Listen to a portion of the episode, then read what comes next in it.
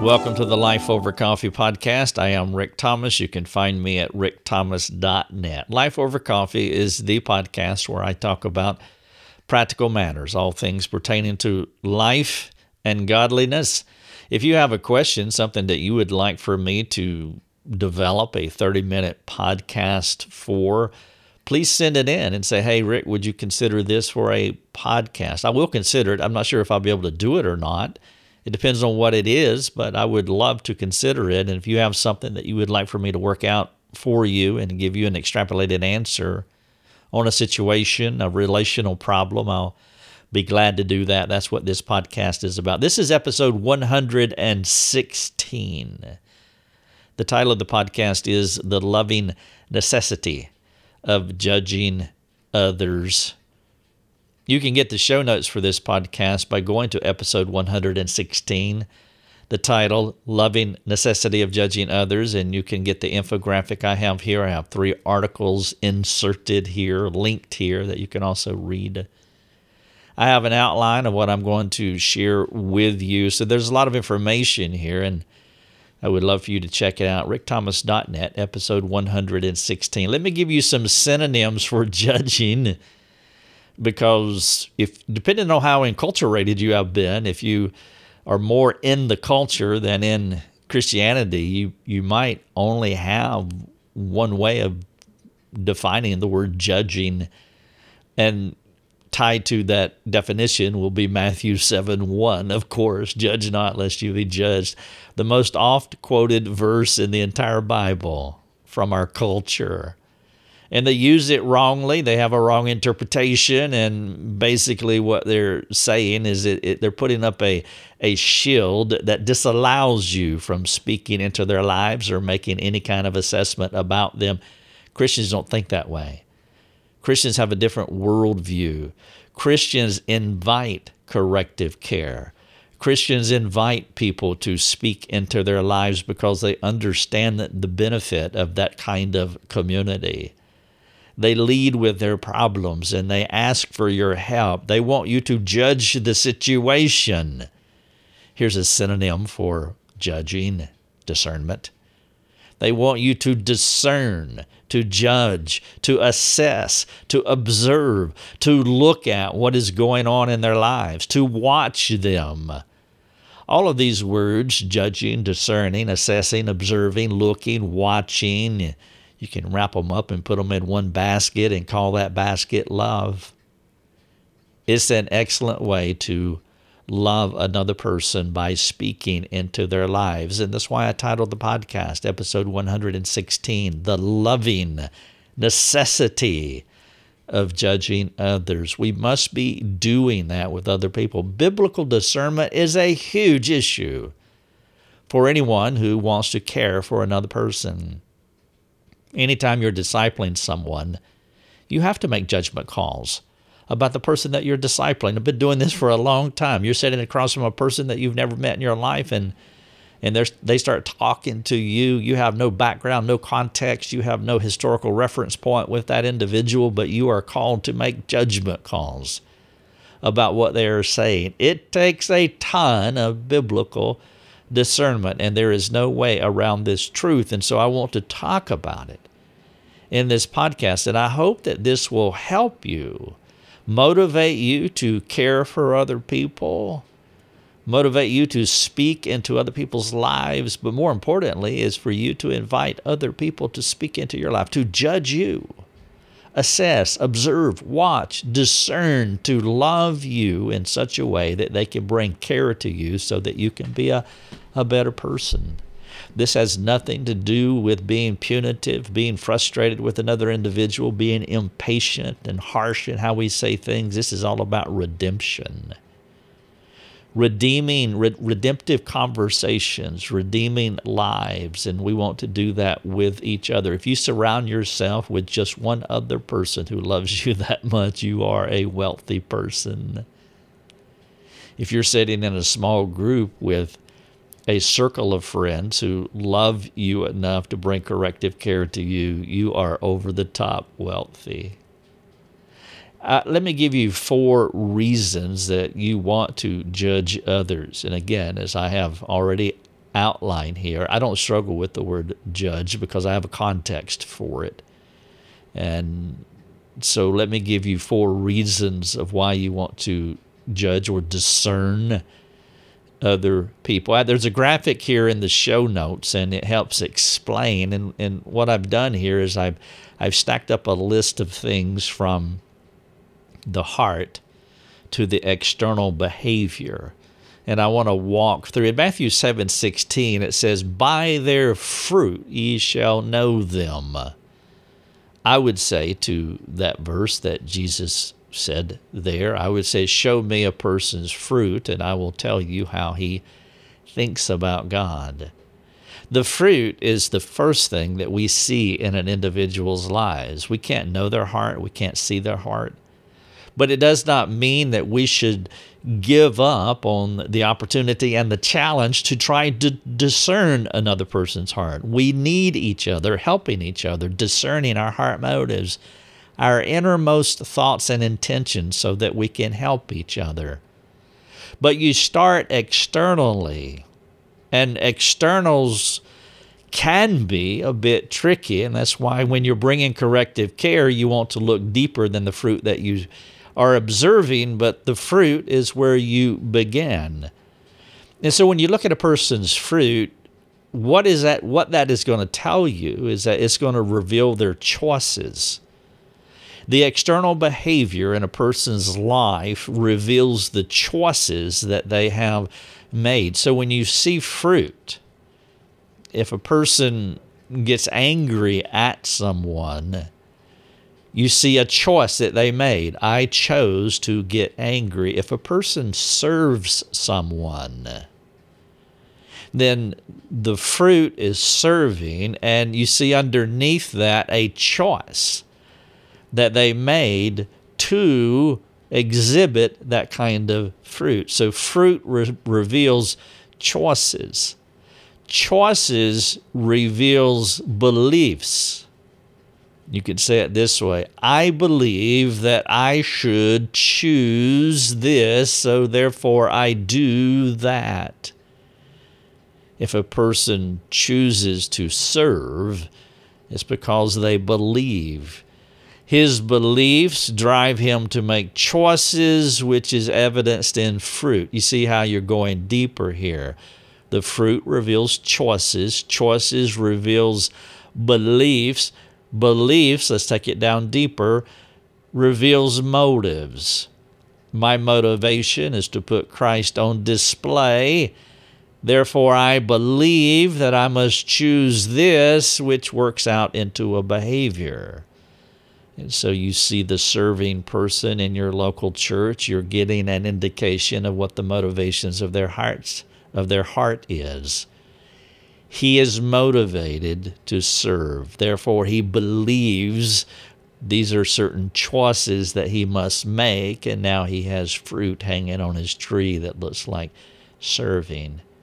And, of course, those motives that lead to beliefs, to choices, to fruit, those motives reveal how he thinks about God. That is at the bottom of it all. How a person thinks about God, good or bad, will begin to shape their motives, their motivations. Their motivations will build a belief system. Out of that belief system will come choices, and from those choices will come fruit. Let's take the negative aspect of this. I illustrated all this with a person who has a servant's heart. This is how he thinks about God. He loves God with all his heart, soul, mind, and strength. He wants to imitate God, as Ephesians 5:1 says, as beloved children, imitate God. That's how he thinks about God. He's grateful to God for regeneration. Therefore, it begins to fuel his motivations, his motives, and out of those motives comes an entire belief system. And from that belief system sprouts these choices that he makes, and those choices are evidenced by the fruit in his life. By his fruit ye shall know him. All right. A person who is harsh in his marriage or in her marriage, a wife who is critical and nagging, or a husband who is verbally abusive. You can go either way here, dependent male or female. But what you are observing is the fruit in their life, and we're going to call this fruit in their life horrific or bad communication, whether it's a man or a woman. That's the fruit, that's the evidence, that's on the surface, and you can judge that. And as you go underneath, you see they're making these choices to be critical and angry and verbally abusive and harsh and unkind and corrupting in their speech. Well, if you get under that, you know that there's something wrong with their belief system. Now, the primary thing that's going to be wrong with their belief system is that they are manipulators, and they believe that if I choose this kind of communication, it will get me what I want. Therefore, you're revealing their motivations of the heart. I want what I want, the way that I want it, when I want it. Now, at the bottom of those motivations is how they think about God. Well, they're angry with God. They're frustrated with God. They don't know God possibly. They don't want God to be the ruler of their lives. They want to be God, little G-O-D. And because I want to be God and I want it my way, I want to do what I want to do, I'm motivated to speak this way. Therefore, I believe if I say this, here's the choice that I make, and it comes out as harsh fruit. That's the negative side of it. And that's why when you see the fruit in somebody's life, you want to speak into that. I trust that you are always observing the people that are in your life from a loving perspective, because you want to speak into their lives. You see the fruit. In Proverbs 27:6, it says, "Faithful are the wounds of a friend, but profuse are the kisses of an enemy." Sometimes you need to speak difficult truth in people's lives, and this is one of the areas that causes the most tension within Christianity. We don't want to do this. It would be unkind not to come alongside your friend to bring correction. Of course, you do not come alongside your friend making statements, but you come alongside your friends asking questions, because you're not omniscient about what you are observing. You can guarantee that you are missing something, but the fact that you're missing something about what you are observing should not stop you from coming or going to a person and sharing your observations with them. And it is wise to do that by asking questions. Hey, brother so-and-so, this is what I was observing. Could you help me to understand it better? Did it mean this or did it mean that? This is how it came across to me, but I know that there's a strong possibility that I could be wrong. Could you help me understand this? And so you don't come making statements about what you are observing, because you're not omniscient. You're just looking at the fruit. You don't know the heart. And so as you begin by that external observation, you start asking questions. Well, why did you choose that? What do you believe? What do you think the motivations of your heart were? And you will begin to get down to how they are thinking about and responding to God, and you will be in a wonderful community context to be able to help that person. But too often we see the behavior and we don't ask questions of it. Now, perhaps they have no interest in changing. Perhaps they don't want to take your observation, and maybe they will get angry at you and go another way. That's fine, but at least you know that you have tried and you have planted the good seed of God's word. You have watered. It doesn't mean that you're going to get the increase right there because you did this thing, because you spoke into their lives, but you are being faithful to God's word and you're being faithful to this person. Faithful are the wounds of a friend, but profuse are the kisses of an enemy. And you don't want to be that kind of flatterer or unloving friend that never speaks into an individual's life. Because the thing that you know is what I call the continuity effect. There is continuity between what a person does and what is going on in their heart. Jesus told us this in Luke 6, that no good tree can bear bad fruit, Neither can a bad tree bear good fruit. Each tree is known by its own fruit. You don't pick figs from a thorn bush, and you don't pick grapes from a bramble bush, Jesus said. The good person out of the good treasure of his heart produces good, and the evil person out of the evil treasure of his heart produces evil. That is the continuity effect. Out of the abundance of the heart, his mouth speaks, Jesus said. And so you may misunderstand or misinterpret what is going on in the fruit of a person's life, but you know there is a continuity effect. That's why you want to ask questions about what you are observing. You want to make sure that what you are observing is coming from a God-centered, a God-managed heart. And so you ask questions because you could be wrong. The things we do come from our hearts. There is no discontinuity between what we do and who we are at the innermost part of our being. And if you are a loving Christian, you are going to be asking questions about what you are observing in a person's life. Someone will say, well, what if I'm wrong? Never making a mistake would be a plus. Always being correct would be an advantage. But the truth is that you nor I are a perfect replication of Christ. We are an imperfect replication of Christ. We will miss on our assessments from time to time, but that is okay.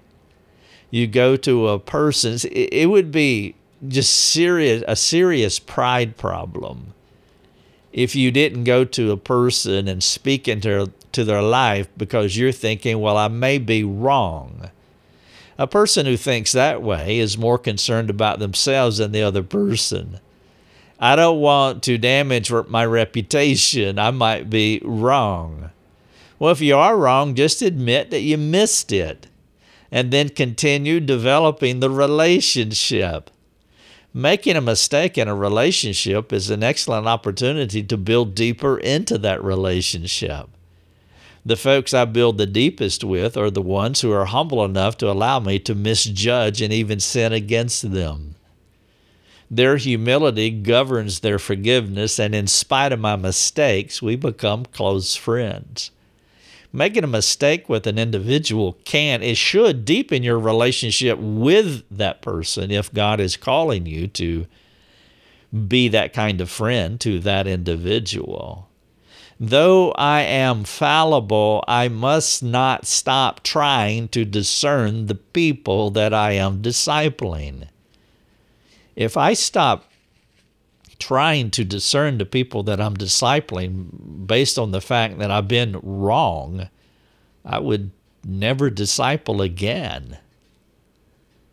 If I stop discerning because of my fear of making a mistake, my care for them will be weakened or it will become non-existent. This idea of what if I'm wrong, well, there's a high probability that will be wrong. But again, that is a relational opportunity to build in each other's lives. We should be fruit inspectors. We should be lovingly judging one another in the context in which I am speaking here. We should be looking at the fruit in people's lives and trying to draw conclusions about the fruit that is in their lives, because we want to get to the bottom of it all, which is how they think about, how they experience God. And we love them enough that we want to come alongside them to help them to have a greater experience with God. Now, I want to finish this podcast by giving you a couple of lists to think about. One is confrontation tips. And then the second one is how to correct someone. Because confronting other people, again, it's one of the hardest things that we'll ever do. It is probably the area where discipleship care breaks down in all of our churches. is that we ignore these problems that we see in other people. We don't speak into it. We even have created language to keep ourselves from speaking into people's lives, like extending grace. Well, we just want to extend grace here. There may be a good call to extend grace, but where I've seen it activated in most cases is that it's a way of ignoring problems, allowing people to continue in sin. We're just going to extend grace here. That's grace abuse. If a person is suffering and you're going to extend grace, meaning you're not going to speak into that problem, that's probably grace abuse. It's definitely unkindness, depending on the nature of the problem. And so here are 5 confrontational tips that I trust will serve you. The first one is affection. Showing love to another fallen image bearer. I've said in other places that if you do not have affection for the person that you are correcting, you should not correct that individual. People will feel your affection for them when you correct them. That would be the one time when that is the easiest time to feel affection for another person, is when you are confronting them. If you confront them with an edge, harshness, unkindness, is so easy to discern. I have confronted people that I've had affection for, and I've confronted people that I didn't have affection for, and there is a difference in the two. And I've also been confronted by people who love me, and I've been confronted by those who don't. And I can tell you on the receiving end that there is a discernible difference as to whether that person has affection for you or not. A confrontational tip, number 1, you must have affection for the person. Number 2, thanksgiving. Expressing gratitude for the privilege to care for someone. Read 1 Corinthians, the first 9 verses of the first chapter.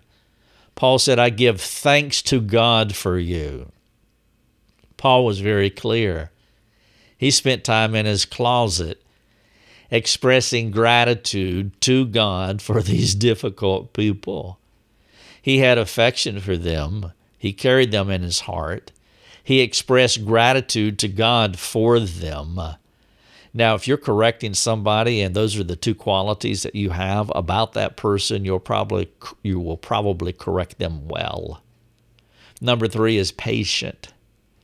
Being patient with others as God is patient with you. I was telling someone last night that I have to remind myself when I'm working with an individual who is struggling with some kind of issue, and maybe it would be easy for me to look down on that issue as trifling or why haven't you gotten over this yet?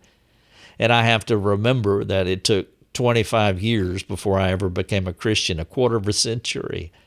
God was patient with me for 25 years before I repented the first time in a salvific way when I repented and became regenerated. I've repented many times since then in a sanctification way. But it takes great patience. Confrontational tip number 1, affection. Number 2, thanksgiving. Number 3, patience. Number 4, encouragement. Using your words to build up, not to tear down a person. The reason that you are confronting a person is redemptively, not punitive. You are redemptively speaking into their lives, like Ephesians 4:29 says, using your words to build up another individual. Affection, thanksgiving, patience, encouragement. These are confrontational tips. And the 5th one is charity. Always thinking the best, because love believes all things.